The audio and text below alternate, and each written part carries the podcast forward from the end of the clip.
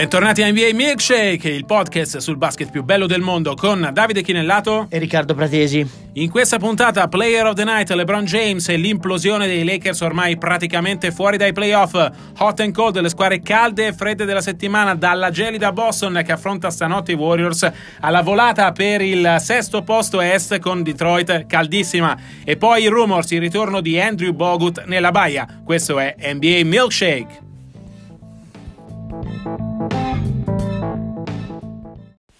Questo è Player of the Night, il giocatore della notte. Di solito ne parliamo in positivo, Riccardo, stavolta in negativo. Andiamo a Los Angeles, sponda Lakers. LeBron James ha sì messo 27 punti, ma la sconfitta dei suoi Lakers contro i Clippers sancisce di fatto il fallimento del progetto giallo-viola. I playoff in questo momento sono un miraggio, serve un miracolo probabilmente ai Lakers per tornarci. I Lakers al momento sono decimi nella Western Conference, 30 vinte, 34 perse, hanno 5 gare e mezzo di ritardo dall'ottavo posto occupato al momento dagli Spurs. LeBron James ha 13 punti da sorpasso su Michael Jordan, uno dei traguardi che si era dato uh, per il finale della carriera. Uh, lo sorpasserà, sorpasserà il suo fantasma nel momento in cui vive il peggior fallimento della sua carriera. Diventerà quasi un paradosso, probabilmente mercoledì nella notte italiana contro Denver. Uh, un paradosso perché forse è questo qua il più grande fallimento della carriera di LeBron. Secondo me peggiore delle finals perse, finals perse contro Dallas, quando allora insomma è stata secondo me sono state le peggiori finals giocate. Era arrivato a South Beach dicendo non vinceremo uno, due, non uno, non due, non tre, insomma aveva messo insieme tanti titoli da vincere e aveva fatto una figuraccia in quelle finals mh, mm, contro i Mavericks che giocavano molto di squadra con Novitsky ehm, ciliegina sulla torta ma veramente era collettivo. Ecco, stavolta in questa stagione è stato troppo singolo, nel senso che non è mai riuscito a stabilire un bond, un legame con i giovani che avrebbe dovuto far crescere. Onestamente, inizialmente sembrava ci fosse un buon rapporto con Kuzma. Dopo il fiasco Davis, i rapporti sono, sono frantumati letteralmente. Uh, Ball per natura, nel senso che Ball è un portatore di palla come LeBron, eh, ha dei problemi di compatibilità, anche se quello che dà Ball nella sua metà campo difensiva farebbe comodo anche a LeBron. Diciamo che è un fallimento enorme su quanto poi influirà nella legacy, è troppo presto per dirlo, perché ovviamente intanto ci sono altri due o tre anni di contratti, vedremo quanto, quanto LeBron starà, starà a Los Angeles, eh, un altro paio di stagioni per, per dimostrare di saper vincere anche lì. Però quando si venivano fatti i paragoni con Michael Jordan, veniva sempre detto: sì, Jordan ha vinto il doppio dei suoi titoli, 6 contro 3, però LeBron ha 8 finali di fila, 8 finali, ehm, a est abbonata alle finali, ha una costanza di rendimento unica a, a, nella storia quasi, o perlomeno unica nella storia recente, contemporanea o moderna del basket NBA. Ecco. Uh, il fatto di non riuscire a fare playoff con un gruppo che secondo me come talento puro era un gruppo migliore dei Cleveland Cavaliers che ha portato alle finals lo scorso anno è un fallimento grosso perché il, dimostra che LeBron eh, ragionando da giocatore, da coach e da tenore eh, anche da GM diciamo si è come dire alienato tutti quelli che gli stavano vicino e sono saltati i rapporti umani. Lo, lo spettro di Lu e chiudo così, lo spettro di Lu incombe sulla città degli angeli. È un fallimento su cui i Lakers dovranno riflettere, un fallimento a mio parere di tutta la franchigia, ovviamente non solo di LeBron James, è un fallimento uh, di un progetto pluriennale che prevedeva per quest'anno il primo step, il ritorno ai playoff con LeBron come guida, con i giovani che crescono attorno a lui, per poi andare a caccia del titolo l'anno prossimo con un altro grande free agent, magari aggiungendoci anche Anthony Davis via trade. È saltato tutto il banco eh, è un fallimento grosso, il fallimento più grosso della carriera di LeBron James perché a mio parere intacca la sua visione del futuro. Quando è arrivato a Los Angeles si era dato tre anni per accompagnare questa franchigia di nuovo tra le grandissime NBA. Ricordiamo che i Lakers eh, sono secondi per vittorie solamente ai Boston Celtics l'infortunio che ha avuto, il più grave della sua carriera, 18 partite fuori, ha instillato nella sua mente il tarlo di non essere più invincibile. Lui era arrivato ai Lakers con quest'aura di uomo d'acciaio e l'infortunio all'inguine eh, l'ha fatta cadere. Quando è caduta quest'aura, LeBron ha sentito il bisogno di accelerare il processo Lakers, un bisogno condiviso dalla dirigenza a tal punto da andare a caccia di Anthony Davis nel modo... Condiviso o subito? Secondo me condiviso. Uh, condiviso perché ovviamente il tuo miglior giocatore è LeBron James e fai di tutto per metterlo nelle condizioni di rendere al massimo, ma tu stesso ti rendi conto che se hai progettato eh, i prossimi tre anni attorno a un giocatore convinto di averlo al massimo livello, fo- è arrivato come il più forte giocatore in NBA, per tre anni dava garanzia di poter continuare ad essere il più forte giocatore NBA o cominciare un, le- un uh, declino lentissimo che con accanto un'altra star avrebbe, uh, lo avrebbe praticamente fatto passare inosservato. Ma i Lakers si erano dati una finestra triennale e se LeBron James viene meno, viene meno il pezzo fondante del progetto Lakers. Quindi la dirigenza, a mio parere, non solo non ha subito, ma ha secondato perché lo condivideva questo piano di accelerare il progetto di ricostruzione. E questo è il grande fallimento della dirigenza, il grande fallimento in panchina ovviamente non aver mai dato un'identità alla squadra, nemmeno quando andava bene c'erano i continui cambi di, uh, di quintetto e andava bene perché Lebron dominava come aveva fatto l'anno scorso e... Uh, oscurava le magagne di un gruppo che ancora non è cresciuto. Sì, qui ti interrompo, però eh, secondo me, al di là dei limiti tecnici di questo gruppo, secondo me fa un po' ridere andare a cercare ehm, diciamo un aspetto tecnico quando e parlo solo di post, post All-Star Game, cioè post fiasco Davis, i Lakers hanno perso con Atlanta, con Memphis e con Phoenix. Qui non parliamo di squadre più forti di loro, non parliamo di squadre più motivate di loro, parliamo di squadre da tanking, squadre che non hanno oh, la fame di eh, dimostrare qualcosa adesso. I problemi dei Lakers sono stati, oltre a quelli tecnici, soprattutto un'implosione di spogliatoio. Assolutamente, post trade di Davis, lo spogliatoio imploso ha, eh, ha affossato le speranze residue dei Lakers perché eh, tutti con, compresi noi in realtà pensavamo che il ritorno di LeBron James dall'infortunio avrebbe significato il cambio di marcia, avrebbe significato i Lakers di nuovo al livello che avevano raggiunto a Natale, dove lo ricordiamo, hanno toccato il massimo livello della stagione, erano quarti tutti ci aspettavamo quello. In mezzo c'è stato un gruppo che comunque ha perso fiducia perché sono arrivate le 6 vittorie su 18 senza LeBron James. Un gruppo che, oltre ad aver perso la fiducia nel proprio potenziale in campo, ha perso la fiducia nella squadra quando si è sentito messo in discussione con i rumors sulla trade per Anthony Davis. Ne è seguita le, l'implosione dello Star Game e spiace non averla vista, nel senso eravamo tutti convinti del, del, fatto che i Lakers i playoff li avrebbero fatti dando credito a questa squadra proprio per la presenza di, di LeBron James. Continuiamo a parlare di miracolo eh, per i Lakers proprio perché c'è LeBron James. Se guardate la classifica dietro i Lakers con una vittoria in meno e una partita in meno giocata c'è Minnesota, nessuno parla di Minnesota che torna miracolosamente ai playoff. L'unico credito che rimane ai Lakers è la presenza di LeBron James. La sconfitta con i Clippers, a mio parere, chiude definitivamente ogni discorso, anche se la matematica li tiene in corso. Secondo me l'immagine, lo screenshot, come si direbbero adesso eh, i millennial, eh, più azzeccato è lui che esulta da solo come un eremita nel finale dopo la tripla con cui vince sostanzialmente la partita con Houston.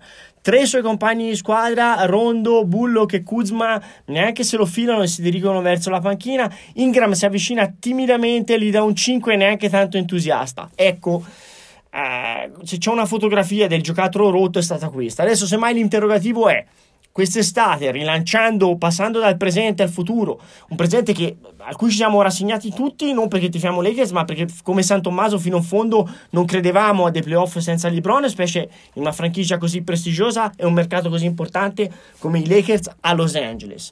Uh, adesso vediamo il passo avanti e cosa succede quest'estate, quanto questa caduta d'immagine di LeBron, quanto il fiasco Davis, quanto soprattutto la caduta d'immagine di Luke Walton e di Maginka, la coppia Magic Johnson e Maginka e, e Rob Pelinka può uh, influire sul, sulla pill che, abbiamo, che hanno i Los Angeles Lakers sui free agents e chi vorrà giocare o chi non vorrà semmai giocare con LeBron James. È, una, è, un punto importante su cui si gioca il futuro dei Lakers. È impensabile vedere Luke Walton confermato dopo questo fallimento. È la persona più facile a cui far pagare il conto. Eh, e come allo stesso tempo è impensabile non rivedere i Lakers a caccia di Anthony Davis in estate.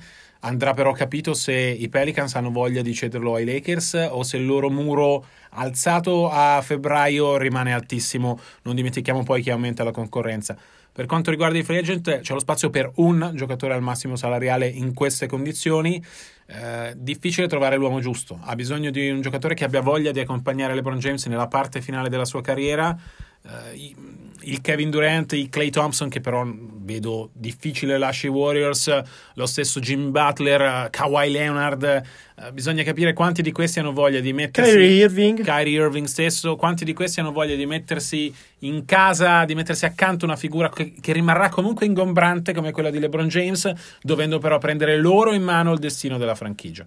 E bisogna vedere quanto Majinka saprà affrancarsi dal discorso di Bron, perché se tu prendi Tyron Lu, eh, allora diventa un problema perché non diventano più, come dire, un'interfaccia delle persone con cui, eh, dei referenti con cui rapportarsi, ma l'unico referente assoluto, re sovrano e re sole, eh, sarà e sarebbe sempre di più LeBron James.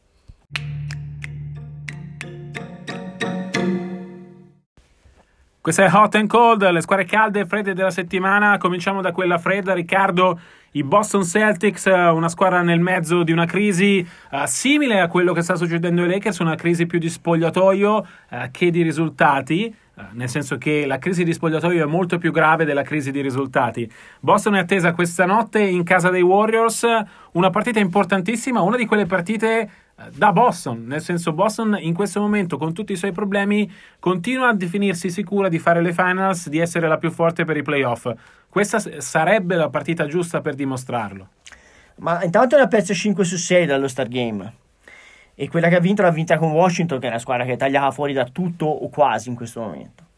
Poi io sono sempre stato sul carro dei, dei Celtics fino a due eh, podcast fa, dove sono ufficialmente sceso perché temo che i problemi di spogliatoio e se eh, Sparta piange Atene non ride o viceversa, visto che sono i grandi rivali eh, Boston e Los Angeles, i problemi sono abbastanza simili. Eh, la differenza è che i Lakers hanno già fallito perché sono virtualmente fuori dai playoff.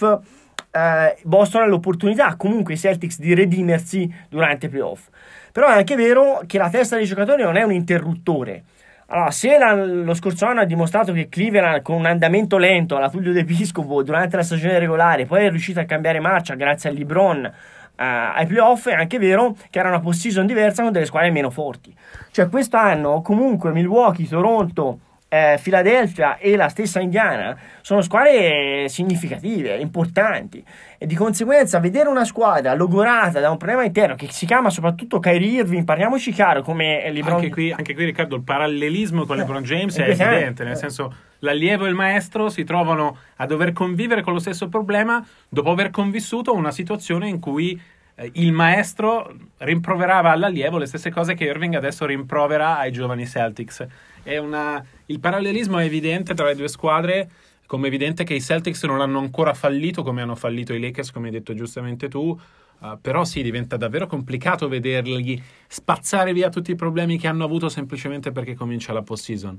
Sul discorso Irving c'è anche una, una specie di tradimento, no? a, vi ricordate tutti quello che è successo a, a, tra Durant e Russell Westbrook, ma tra Durant e tutto lo spogliatoio sì, io l'ho documentato, l'ho documentato live anche nel mio libro in 30 su 30, l'ho documentato live dagli Stati Uniti. È successo che uno spogliatoio si è rivoltato per l'atteggiamento prima ancora che per la sostanza di, eh, di Re, Durant di andare via. Ecco qui l'atteggiamento di Kyrie che dice rimango ai Celtics e poi subito dopo o un po' dopo dice no forse, forse vediamo.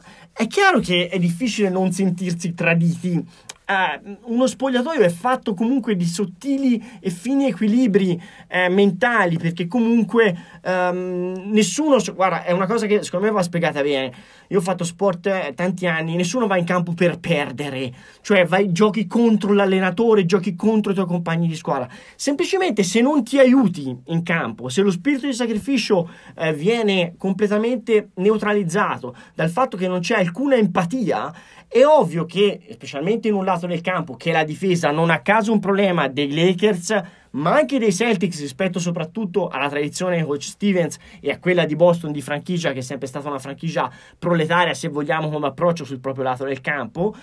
È chiaro che è il primo campanello allarma perché è primo, um, la prima fase del gioco che ne risente. Così come il passarsi la palla, il condividere il gioco offensivo, le spaziature, ma anche diciamo, gli assist, la condivisione uh, offensiva del gioco. Ecco, Siccome Irving è poi il punto focale come LeBron, perché entrambi sono quelli che iniziano l'azione e hanno la palla in mano, è chiaro che poi diventa difficile se non c'è una, un'empatia, una compartecipazione e tutto il resto. A maggior ragione se poi nella tua metà campo fai un po', mh, mm, come dire, eh, quello che non dico il torero, ma diciamo neanche il cagnaccio. Diciamo eh. che sì, in difesa non è eh, non è il suo forte, così come i Celtics dopo lo Star Game in difesa sono disastrosi, eh, quasi quanto i Lakers che sono eh, la peggior difesa NBA. È evidente la spaccatura nello spogliatoio Celtics con uh, Kyrie da una parte e quasi tutto il resto della squadra dall'altra. Uh, è evidente come le dichiarazioni di Kyrie che fin dall'inizio pungo, ha pungolato i giovani come faceva LeBron. Non a caso a gennaio è arrivata la telefonata di scuse di, di Kyrie a LeBron proprio perché stava usando il suo stesso sistema e stava vedendo quanto è difficile fare i leader in quel momento. Kyrie si è messo su una sorta di piedistallo, nel senso ragazzi io sono il più forte, mi aspetto che voi saliate al mio livello, come avete giocato l'anno scorso dovete giocare anche quest'anno, ma li ha pungolati alla prima difficoltà, ha continuato a ribadire il fatto che fossero giovani, che fossero inesperti, che non sapessero come si lotta per il titolo, che non... Eh, sapessero come essere continui, cosa vuol dire giocare con un bersaglio sulla schiena in ogni partita, dover dare il 110% per far vincere la tua squadra in ogni partita. Il grande difetto di Boston è quello di non essere mai diventata una squadra come lo è stata l'anno scorso. Non dimentichiamo che in tutta l'era Stevens la grande costante dei Celtics era quella di... Uh, non importa chi non c'è per infortunio, chiunque gioca dà il meglio e non fa sentire l'assenza di chi c'è. È successo fino allo scorso anno, ricordate la cavalcata meravigliosa dello scorso anno fino alle finali di conference, senza Kyrie Irving, con Terry Rozier che emerge, con Jason Tatum che gioca dei playoff meravigliosi da leggenda. Quest'anno è mancato proprio questo e questo è il valore del gruppo, quella cosa che ti spinge a dare di più in ogni situazione. Un paio di cose anche tecniche, secondo me sono magagne che in una situazione ottimale mh, mm, di sintonia eh, sarebbero peccati veniali, in questo contesto diventano delle, delle macchie ulteriori di un'epidemia che si sta diffondendo, cioè eh, comunque c'è Gordon Hayward che non ha mai ingranato ed è un realizzatore quasi puro, è un giocatore a per esempio, de- della cui presenza secondo me Tatum sta, sta, risentendo, nel senso che comunque è un giocatore che ha bisogno della palla in mano o comunque di poter segnare. Ed è chiaro che Tatum eh, già a Irving l'anno scorso nel playoff era la prima bocca di fuoco e adesso ha due giocatori che per forza devono avere la palla in mano perché quello che fanno meglio è metterla dentro il canestro. Dal punto di vista difensivo, secondo me è una squadra che comunque, specialmente sotto canestro, fa un pochino fatica a difenderlo quel canestro perché Orford comunque non è um, l'atleta che poteva essere a inizio carriera o che comunque eh, altri i giocatori, altre squadre hanno in, in quel ruolo lì. Non a caso, paradossalmente, l'assenza di Baines, che non è esattamente, voglio dire, di Andre Jordan come saltatore, però è un giocatore fisico sotto canestro, è stata patita dai Celtics ultimamente perché era un giocatore che dava loro comunque una presenza, sotto, specialmente sotto il proprio tabellone. Chiaro, che in una situazione ottimale sarebbero problemi eh, a cui Brad Stevens con la sua chimica, con le sue alchimie, le X and O's potrebbe eh, mettere mano e risolvere. In questo contesto diventano dei problemi ulteriori in una situazione già abbastanza complicata. E restiamo nella Eastern Conference, Riccardo, scendiamo però di un gradino, i Celtics al momento sono quinti. 38 vinte, 26 perse, hanno tre gare di distanza da Indiana che è terza, comincia ad essere un po' tanto ecco. per rimontare per avere il vantaggio del campo uh, nei playoff. Scendiamo di qualche gradino perché uh, si sta accendendo la volata per gli altri tre posti di playoff nella Eastern Conference. Abbiamo sempre detto che l'Est è meraviglioso in alto, saranno dei playoff ipercompetitivi, uh, soprattutto per chi va alle finals, quindi i Milwaukee, le Toronto, Indiana, Philadelphia e la stessa Boston. Uh, sotto però ci sono quelle che si accontentano di entrare nei playoff: Detroit Pistons, Brooklyn Nets, Orlando Magic, Charlotte Hornets, Miami Heat. La squadra che sta meglio, la squadra calda, è ovviamente uh, i Detroit Pistons. Hanno vinto 8 delle ultime 10 eh, partite, sono tornati ad avere un record al 50% e soprattutto hanno Reggie Jackson che a mio parere finalmente è salito al livello di Blake Griffin e Andre Drummond. È sempre stato lui l'ago della bilancia dei Pistons. E come al solito c'è stata un'addizione per sottrazione, eh, doppia cessione. Reggie Bullock, che è stato disastroso eh, non tanto come rendimento individuale, ma come rendimento di squadra ai Lakers. Eh, cessione di Stanley Johnson, e praticamente è stato dato maggiori responsabilità e maggiore minutaggio a Luke Kennard che sta andando benissimo come tiratore, ha, alzato le sue percentuali, le sue statistiche e gonfiandole eh, soprattutto dal punto di vista realizzativo e come dici tu Jackson che è un giocatore che ha tanti chiaroscuri, ma è un giocatore che comunque si deve sentire parte di un progetto, si deve sentire, eh, come dire, un giocatore fulcro importante. Dal punto di vista, secondo me, dei valori tecnici assoluti, sì, Detroit è la, è la sesta squadra a ovest. Dietro c'è un mucchio selvaggio, un volatone tra le squadre che ci sono dietro, Riccardo, io mi sento di non escludere Miami, che al momento sarebbe la decima in classifica della Eastern Conference, e il motivo è Dwayne Wade. Uh, è, la, è, l'ultima stagione, sta giocando tra l'altro benissimo e credo che uh, la vittoria con i Warriors col suo canestro all'ultimo tiro sia proprio l'emblema di quanto Wade abbia voglia di dimostrare ancora qualcosa in questo crepuscolo della sua ultima stagione. Per questo dico che Miami, secondo me, ai playoff ci va proprio per regalare a Wade, che è il suo simbolo qualcosa di più. Non dimentichiamo che nello spogliatoio degli Heat c'è una leggenda per la franchigia come Udonis Haslim, un giocatore spogliatoio che non mette più uh, tanto piede in campo, ma che ecco, è l'uomo giusto per spingere Miami a dare qualcosa di più proprio per omaggiare Wade. Con Detroit dentro, con Miami dentro, rimane un posto in cui io ci metto personalmente i Brooklyn Nets eh, che hanno fatto una stagione meravigliosa fin qui anche se hanno molto rallentato. Eh, tra tutte i playoff servirebbero di più a Orlando che ha bisogno di un risultato per poter andare avanti nel suo piano di ricostruzione. Dico anch'io queste due per ragioni diverse. Miami dico perché Spurs comunque è un gran, gran bel allenatore. La variabile secondo me saranno le condizioni di Dragic che fa un po' dentro fuori è stato infortunato spesso e malvolentieri Uh, Orlando è una squadra che fa una partita bene, una partita male, è un pochino alterna, un pochino troppo alterna. Uh, Charlotte, secondo me, un pochino insomma, il talento è quello che è. O Kemba Walker fa i miracoli, o se no, secondo me rischiamo di restare con la pagliuzza corta in mano. E dico Nets. Secondo me è una squadra abbastanza povera di talento, però comunque bene o male il rientro di Dinwiddie dovrebbe aiutare adesso molto e comunque Atkinson è un allenatore ottimo e soprattutto uno spogliatoio che vive in entusiasmo. È vero che um, diciamo c'è stato un grosso crollo se vogliamo dopo lo, dopo lo, anche dopo lo start game diciamo in quest'ultimo periodo. Però è uno spogliatoio giovane e felice perché è andato oltre le, anche le aspettative stagionali. Questo potrebbe fare la differenza in una volata diciamo l'approccio molto positivo rispetto ad altri che insomma sono un pochino più in difficoltà. Ecco Charlotte se rimane di nuovo fuori da playoff. Insomma può essere un problema con Kemba Walker che probabilmente saluterà la compagnia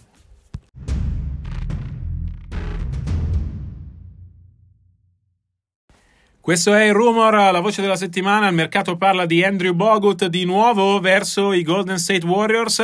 L'australiano c'è stato tanto nella baia, ha vinto il titolo 2015, ha perso le finals 2016. Tra l'altro, il flop dei Warriors è coinciso anche con il suo infortunio in quella famosa gara 6, in cui, gara 5, scusate, in cui i Warriors dovevano chiudere i conti con Draymond Green squalificato. E aggiungo che poi in gara 7 l'improvvida presenza di Esili c'eravamo a, esatto. a Ah, allora con la linea Esili che poi è sparito, complice anche un infortunio, che giocò minuti decisivi, diciamo, finendo dalla parte sbagliata della storia. Esattamente, però ecco, il ritorno di Bogot è significativo per quello che vogliono fare i Warriors. Ovviamente l'australiano tornerebbe per fare da garanzia, da riserva di DeMarcus Cousins in caso Bughi abbia problemi o fisici, per un giocatore che lo ricordiamo è rientrato da un mese e mezzo dopo un anno di stop per un gravissimo infortunio, o caratteriali perché ai Warriors per ora è stato abbastanza tranquillo però uh, è sempre una delle teste matte più matte della Lega se vogliamo. Bogot ha 34 anni reduce da una stagione in Australia nel campionato australiano in cui ha vinto il premio di MVP e di miglior difensore del campionato tornerebbe diciamo così come garanzia anche in uno spogliatoio che a inizio stagione ha avuto qualche problema sì, eh, diciamo che i Warriors fanno tesoro della lezione che imparano da altri, nel senso l'implosione degli spogliatoi di, dei Lakers e dei Celtics eh, evidentemente preoccupa anche Kerr e, Myers. Nel senso che non so quanto Bogut sia in grado di giocare, ma sono certo che Bogut è in grado di dare un contributo in spogliatoio eh, da testa pensante, da uomo spogliatoio, da giocatore d'esperienza che semmai dà una mano ai Durant, ai Green e ai Cousins nel non far saltare in a- per aria la baracca. Siccome la principale insidia per i Warriors sono i Warriors stessi, da questo punto di vista Bogut sarebbe la garanzia. Sul piano tecnico dico che secondo me un giocatore come Gortà sarebbe meglio, probabilmente, però ricordiamoci che Gortà stava a prendere a legnate John Wall e quindi probabilmente, visto che alla fine eh, non è il problema di nuovo, non è un problema tecnico per i Warriors, ma più eventualmente una mh, addizione eh, comportamentale di veterano in spogliatoio, molto, avrebbe molto senso riportare Bogut nella baia. E chiudo ricordando come funziona questa storia delle aggiunte in vista dei playoff. I giocatori devono già essere liberi adesso, il termine ultimo è scaduto il primo marzo, liberi vuol dire non avere un contratto NBA come è il caso di Bogut, ma i roster per i playoff si chiudono il giorno prima dell'inizio della postseason. Per cui eh, se la vostra squadra del cuore è ancora un buco nel roster, sappiate che ha tempo per aggiungere un giocatore da poter usare nei playoff da qui al 12 aprile.